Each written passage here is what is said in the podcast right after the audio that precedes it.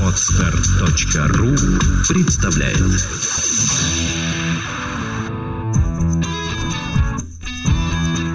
Проект «Чувство покоя» представляет Александра Иванова и Андрей Капецкий в лучшем психологическом подкасте «Психология, мифы и реальность».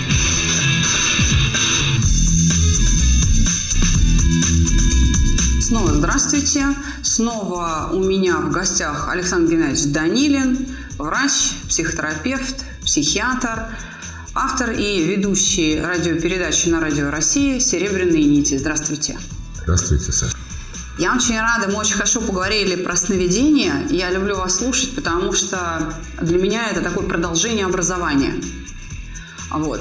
Я, в общем-то, все знают, что мы стоим на естественно-научных позициях, мы как бы вот в этой каше своей варимся, работы у нас навалом, в том числе у нас с вами есть один общий большой интерес – это депрессия и, соответственно, антидепрессанты, которые выписывают врачи. Ну, я-то психолог гуманитарной профессии, я ни прав не имею, да, а, назначать, не отменять антидепрессанты. Но к нам приходят люди с депрессиями, с вопросами, что делать не хотят употреблять антидепрессанты, которые назначают врачи. Или вот они пока употребляют антидепрессанты, чувствуют себя более или менее но потом не могут, потому что не могут их отменить, потому что возникает синдром отмены. А, в смысле ломка, похмелье, что делать, как с них слезать. И тут нам нужна помощь квалифицированного специалиста, в вашем лице сегодня, потому что э, я не знаю, что ответить людям. Понимаете, какая картина? И мне бы хотелось понять. Я вот сначала изложу просто позицию нашу, да, как мы смотрим на э, депрессию и на антидепрессанты, и мы обсудим, я хочу найти вот эти точки соприкосновения. Для меня депрессия – это тяжелейшее активное состояние психики. Вот для меня это вот так. То есть это активный очень процесс, который поддерживает на одной ноте какое-то крайне неприятное переживание, которое имеет там распространенный мышечный контроль, то есть актив, большую рефлекторную активность внутри тела. И, в общем, собственно, э, и подавляет, по сути, все остальное поведение. То есть человек в депрессии может просто-напросто, причем физически здоровый, да, не имеющий увечий там и не инвалид, он может просто лежать, смотря в одну точку в потолок, не есть, не пить, там, не пользоваться ванной, туалетом часами, даже днями. Потому что у него внутри идет какой-то мыслительный процесс активный, о чем-то очень неприятном, но это я так самыми общими фразами. И у нее действительно нет сил подняться, потому что этот мыслительный процесс обеспечивается активной работой, как ни странно, мышц. То есть в груди защемило, в ногах слабость, в животе давит или крутит, или, ну, в общем, голова болит, и все, все, все вот в, в таком духе. Антидепрессанты, на мой взгляд, это препараты, которые используются, как, используют гуморальный путь регуляции внутри организма и имеют общее действие. То есть антидепрессант не выбирает, какой нейрон нужно остановить, вы, вырубить там, да, чтобы человек не чувствовал вот этого вот подавленного состояния, чтобы вот эта рефлекторная активность с центра на периферию не выходила. То есть он все подряд глушит там всю кору, ну или что-то вроде того, да, неизбирательно. И поэтому я сторонник психотерапевтических, психологических методов, потому что, используя умственные операции, тоже воображение, да, мы можем выделить именно не все подряд психические процессы глушить э, таблетками, да, а только те, которые образуют депрессию. Ну, это вот как бы моя позиция, я поэтому хотела бы услышать ваше мнение на этот счет. И, и продолжим разговор. Саша, вы поднимаете столько вопросов, а, на которые нет ответов, а, и в этом самая главная проблема. Так. Вообще самая главная проблема психиатрии заключается в том, что в принципе не существует некого окончательного определения, что такое психоз, например, хотя это центральный вопрос психиатрии. И э, э, э, пока не существует такого определения, психозом можно называть все, что угодно. Понятно. Хотя существуют некие ядерные состояния, э, по которым все более или менее согласны, что это психоз. Но расширять эти состояния можно до бесконечности, потому что окончательного определения не существует. Печально. Ровно то же самое происходит с депрессией. Я могу сказать примерно так, что приблизительно 5% психозов, которые сегодня лечатся нейролептиками, нуждаются в лечении нейролептиками. И 5% депрессии действительно обусловлены старческими, как вы рассказываете, или какими-то другими биохимическими изменениями. Все остальные 95% в фармакологическом лечении не нуждаются. Проблема вот в чем. Проблема в том, что а, строгая классическая а, триада депрессии давным-давно размыта фирмами, продающими антидепрессанты. Это а все знают. Сейчас, угу. одну секундочку, подождите. Я не очень хочу говорить об этой классической триаде депрессии угу. по одной простой причине.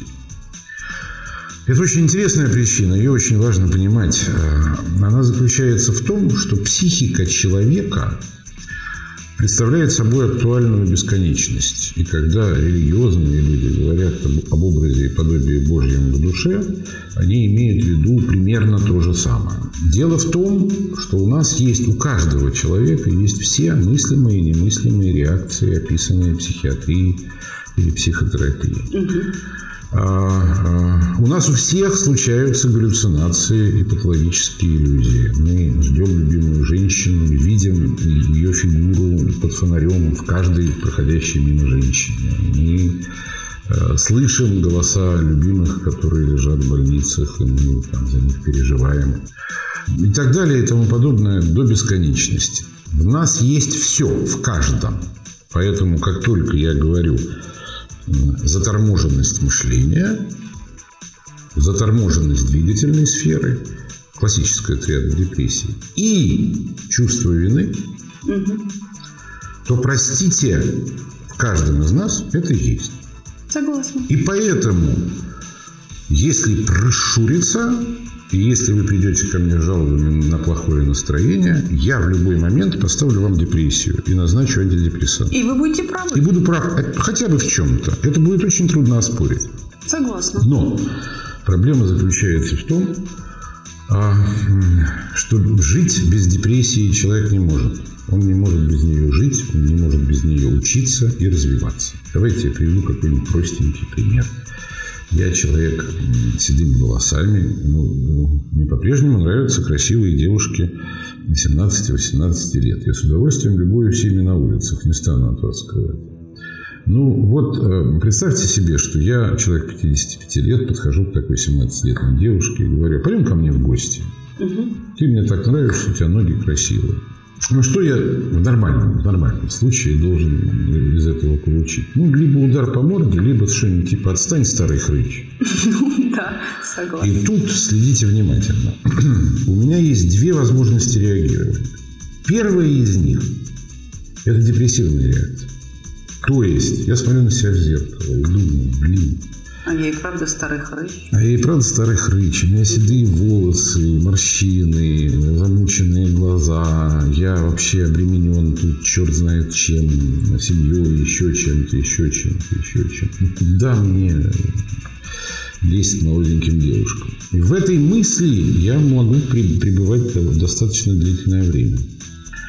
И я могу ее всерьез начать переживать, эту мысль, только после того, как вот эта девушка стукнет меня по морде. И скажет эти слова. Или скажет эти слова. А, вот давайте подумаем, а какой у меня еще тип реакции может быть? На самом деле, если вдуматься, он может быть только один. Так. Я думаю про себя. Надо же какая дура. Или, или надо же какая шлюха такого мужика не оценила. Согласна, да. И знаете, что это значит? Что это значит? Ну, если говорить не клинически, а по-человечески, это значит, что я идиот.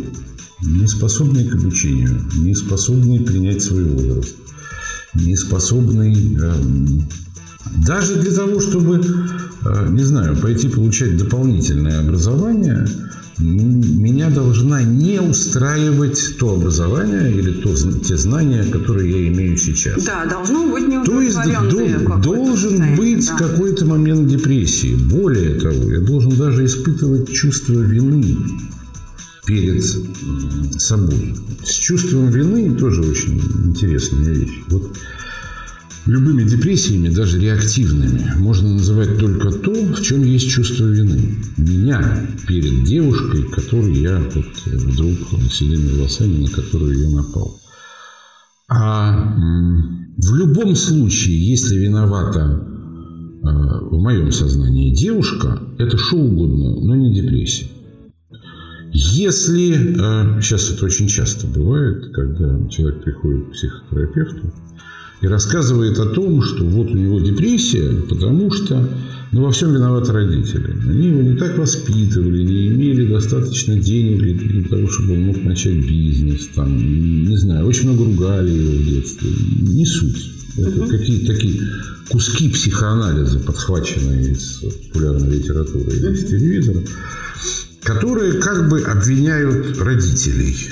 Причем эти люди, которые обвиняют родителей, они могут жить при этих родителях до 45, до 50-летнего возраста за их счет. И э, врачи радостно поддерживают версию того, что это такая форма депрессии. Поэтому депрессия как целое – это сомнение в себе, заставляющие человека учиться жить и меняться. И без них человек существовать не может. Но так как это в любом случае трудное и неприятное чувство, а современная культура стремится э, к чему-то, что она называет счастьем. Мы с вами тоже мы можем поговорить об определении счастья. Я думаю, что Я мы могу поговорим. сказать, что это такое. Так. Но на самом деле все эти переживания вытесняются культурой суперэго, как бы сказал Фрейд. Как только у меня почему-то плохое настроение, я не задумываюсь о том, что у меня плохое настроение, начинаю искать волшебную палочку. Бить таблетки в данном случае. Да? То есть я да, звоню, иногда даже звоню соседке и говорю, что мне попить? У меня депрессия. Я знаю, ты у психиатра. Такое тоже встречается сплошь Ну да. Что я хочу сказать сразу по поводу ваших монологов э, об э, антидепрессантах. Вот надо очень четко научиться понимать, что слово «наркотик» оно существует только в русском языке. Это э, такое специальное слово, обозначающее запрещенные законом вещества. Во всем мире используется понятие «дракс». Дракс – это понятие, которое подразумевает и психотропные таблетки, и э, запрещенные наркотики. Все это дракс. Почему?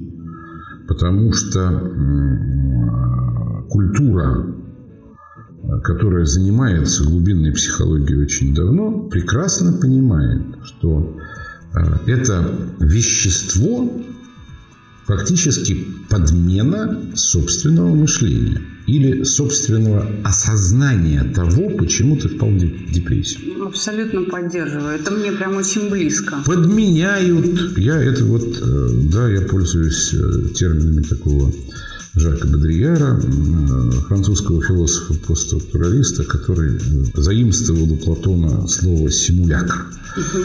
Так вот, все антидепрессанты и успокоительные вещества – это симулякр самопознания. Это симулякр тех самых методов, которыми пользуетесь вы или которыми пользуюсь я. Мы их немножко по-разному называем, но делаем очень похожие на самом деле вещи. То есть это драгс? А, вот смотрите, человек, угу. да, как сказал Декарт, это очень важное для европейской культуры слово. Он сказал, я мыслю, следовательно, существую. Да.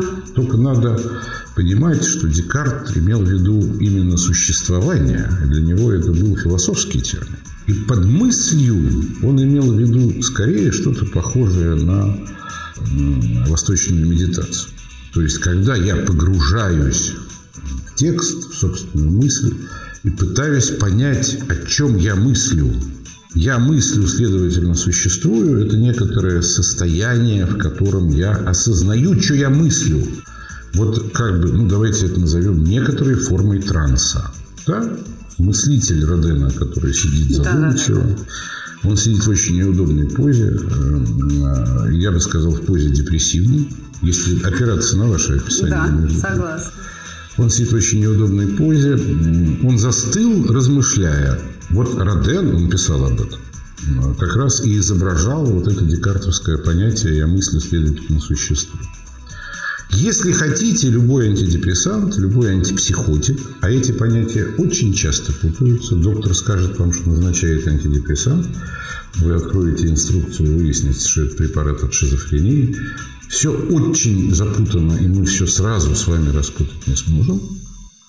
Поэтому просто не сможем, потому что это будет очень сложная биохимическая лекция. И э, давайте скажем, что антидепрессант, нейролептик – это способы, заменяющие вот то самое самоосознание, тот, тот самый процесс мышления, который э, изображен на, скульптуре Родена. Что очень важно? Очень важно научиться понимать, что отсюда берется вот это очень часто, да, на что жалуются люди, принимающие психотропные препараты. Я туплю. Да. Я ничего не соображаю. Да, нельзя водить машину. Ну, это, э, и это так социальные, далее. Да, не, не может запоминать. Это, это социальные не последствия. Может, да. Но вот есть только одна альтернатива. Либо мы думаем, понимаете, всерьез думаем о том, о чем чувствуем. Опять же, учимся это называть, учимся это в разных, на, на разных языках называть либо мы тупим. И, э, в общем, на самом деле, я, к сожалению, принадлежу к числу людей, которые считают, что если почитать внимательно инструкции к нейролептикам, то вы легко выясните, что для тела, для физического организма, они часто оказываются гораздо более опасными, чем запрещенные наркотики. Вы слушаете подкаст «Психология. Мифы и реальность». Но, тем не менее, что происходит при отмене, я вам тоже объясню. На самом деле, э, эти препараты в большинстве своем действительно тупят. Сейчас я чуть-чуть скажу о препаратах. Но когда человек принимает годами эти препараты, он привыкает к этому состоянию отупения. Я все время пытаюсь объяснить. Он чувствует себя так, как будто на всю сферу его восприятия надет пыльный мешок. Да, именно. Если этот пыльный мешок так раз и снять, просто взять и отменить, он сталкивается то на человека набрасывается да. реальность, которую он Да. абсол- от которой он отвык. И начинает жутко его раздражать, потому что он не умеет ее перерабатывать, не умеет с ней справляться. Так и есть. Поэтому и отмена препаратов, ее возможность, и э, как бы это очень сложный профессиональный вопрос. Мы можем с вами э, к этому возвращаться, этим заниматься, но это правда очень сложно. Это требует перехода на какие-то более корректные препараты, связанные с состоянием мозга, а потом уже полная отмена. В общем, это непростой процесс. Но самое главное, что он требует. Вот понимаете, какая штука? Вот у меня довольно часто в жизни, ну, в силу моей специфики, э, у меня появлялись э, молодые люди и исчезали, которые, ну, например, принимают нейролептики или антидепрессанты мощные, или там всякие их аналоги, в общем, психотропные препараты, драк, лет, скажем, с 14.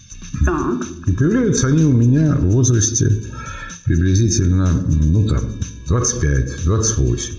Вот смотрите, весь пубертатный криз, все подростковое становление, вместе с его несчастными влюбленностями, да, безумствами, метаниями эмоций, этот человек фактически заспал. Да. Он его протупил. Протупил. Я снимаю мешок, и вдруг выясняется, что он оказывается в пубертатном кризе. Он ребенок. Он в свои Ну, 25, да, да. 14-летний подросток. Да, по-прежнему, потому что не может человек этого не прожить. Он все равно должен это прожить. Значит, он будет... да, не И произошло. вдруг выясняется, что к этому не готовы ни родители, в первую очередь родители, которые сами, как сказать, в 14 лет сделали себе покорного, туповатого, но очень послушного э, Да, мальчика очень или удобного, да, такого. Куклу такую, Куклу, да. И на самом деле они совсем не хотят, эти родители, чтобы он становился самостоятельным и взрослым человеком. Понятно. Их устраивает то, что сложилось. Потому что то, что возникает, очень трудно. Его как будто нужно учить вновь. Да, с этим же надо что-то делать, Да, а они учить- сами не умеют это. Да, да, учить Да? чувствовать, учить реагировать на окружающую среду. Учить думать. Да, да, да, да. А, Есть такая общая для всех, вы, вы ее хорошо знаете, общая для всех проблема. Это проблема, связанная с самолюбием вообще. Ну вот, можно сказать, что пьянка – это лекарство для самолюбия, потому что только будучи в состоянии опьянения, человек может почувствовать себя таким, каким ему хотелось бы быть, крутым. Да, согласна. Так вот, в некотором смысле все упирается в то, что э, именно поэтому дракс. Потому что все нейролептики, все антидепрессанты в конечном итоге приводят к тому, что самолюбие у человека титаническое, и он совершенно, оставшись э, при родителях, он совершенно не в состоянии терпеть э, малейшие неудачи или малейшие, э, малейшее проявление отсутствия к себе симпатии со стороны окружающих людей. Он вообще не умеет общаться. Для того, чтобы что-нибудь, что-нибудь отменять, что-нибудь менять, э, человек должен быть готов перестать чувствовать себя единственным в мире и самым главным. И это очень больно. И э, э, все дракс в этом мире, включая сюда антидепрессанты и все остальное, существует э, для того, чтобы он мог ничего не делать, но чувствовать себя самым лучшим в мире, оставаться в таком состоянии детского нарциссизма. Что касается э, вот самого понятия антидепрессанта, то сегодня это такая мусорная куча, в которых... Дело, я объясню почему. Дело в том, что, вот как я сказал, врачи очень часто могут нейролептики называть антидепрессантами, Так. то есть называть антидепрессантами антипсихотики. С этим сталкиваешься регулярно. И есть большая группа веществ, которая скорее представляет собой миф. Дело в том, что Вещества эти, так или иначе, э, ингибируют современные антидепрессанты, ингибируют обратный за- захват разных биогенных аминов. Серотонина, адреналина, норадреналина, там целая куча всяких разных аминов. Но на самом деле мозг ведь динамическая, и никто тут точно не знает, как, какую роль играют биогенные амины в этом процессе. Поэтому в некотором смысле, вот в строгом смысле этого слова, современные антидепрессанты в большинстве случаев оказываются мифом. Ну, например, какой-нибудь прозок, Да, очень популярный. А, да, и очень который продаваемый. ест весь мир, э, он для меня на сегодняшний день является препаратом чисто плацебо-эффекта. То есть гипотеза, для, ради которой он был создан, давным-давно признана неправильной. Несостоятельный. Да, а прозак э, по-прежнему продается, по-прежнему работает. И, э, в общем, если это осознать, как раз его-то отменить э, можно довольно спокойно. Я имею в виду, что я, в общем, говорил о гораздо более серьезных веществах, чем прозак. Поэтому есть несколько классов антидепрессантов. Э, Как бы одни являются серьезными психотропными препаратами.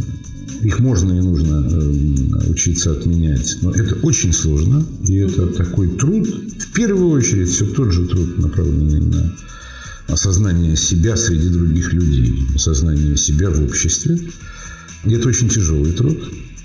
Во вторую очередь, это целая система мифов, связанная с активностью фармакологических компаний, которая, конечно, невероятна. И она, конечно, всегда удовлетворяет наш спрос. Вот с чего мы начали. Как бы речь идет о том, что человек хочет волшебные палочки. Я всегда говорю, что человек хочет без проблем избавиться от проблем. Да, А по некому определению э, логическому это невозможно. Для того, чтобы избавиться от проблем, правда, их надо осознать и пережить до конца. Потому что во всех остальных случаях, даже при применении антидепрессантов и антипсихотиков, проблема становится фурункулом, который ты вытесняешь себе в мозги. Зоной напряжения, которая по-прежнему есть. И э, стоит тебе снять этот зонтик, Я когда-то, ну, все мы, наверное, те, кто постарше, очень любили повесть Вайнеров «Визит к Минотавру». Помните? Помню, Скрипка конечно, и да, такой. да, да. Там был, был некий ученый Панафидин, который создал универсальный транквилизатор. Да, да, да. То есть такой препарат, который как зонтик раскрывается над мозгом, защищая его от всех бед. Эта книжка одна из тех, что привела меня в врачи в свое время. Вот. И только немногим позже я осознал, что вообще-то Панафидин создавал страшный наркотик. Страшный. Страшно, согласна. Страшный наркотик, от которого ну, просто не может быть спасения. Потому что единственный зонтик, который может раскрываться на- над мозгом, это наш зонтик на понимание себя. То есть это сознание, мышление, восприятие мира. Это вот Да, в каких бы, опять же, терминах, глубинно-психологических, или вот как вы, ну, да, Ну, я говорю тем, что доступно мне, да. мы это не воспринимали. В любом случае, мы придем именно к этому. Да, если ты хочешь избавиться от депрессии, ты должен пережить ее причину, понять ее и измениться. И это трудно. И Это от требует этого... да, напряжения. И это Да. трудно, и от этого появляется огромное количество волшебных палочек. Вот откровенно фальшивых, да очень опасных. Спасибо большое, Александр Геннадьевич. Очень вам благодарна за этот разговор. И для меня вы как такая гантель, которая укрепляет мои мышцы, мой мозг и мою квалификацию. Оставайтесь с нами, приходите к нам еще. Если будете звать, обязательно приду. Спасибо большое, Саша. Всего доброго. До свидания. До свидания, до следующих встреч. Психология, мифы и реальность. Слушайте каждый понедельник и четверг.